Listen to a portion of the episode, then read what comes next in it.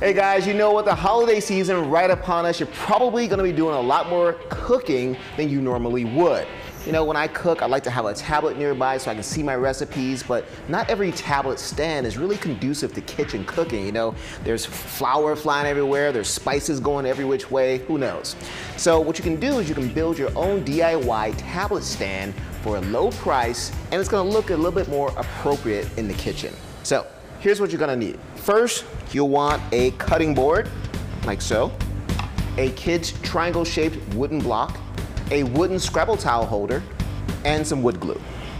So here's what you're gonna do. First, you're gonna take your cutting board. Now you can stain it, you can paint your cutting board if you want. I'm gonna go for the raw, natural look. I really like the natural look and feel of this one. Also, I'm a little lazy. So if you're gonna take the board, you're gonna make sure first that your tablet will actually fit on the board. You want it to be as wide and as tall as your tablet. So my tablet is about nine and a half inches tall and about seven and a half inches wide. So my cutting board, thankfully, is eight and a half inches wide and it's about a foot tall.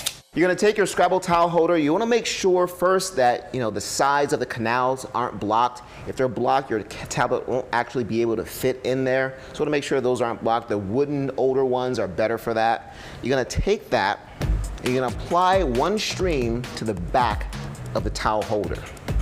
So we're gonna apply that to the bottom of the cutting board. We wanna center it as best as possible and leave about a centimeter of space.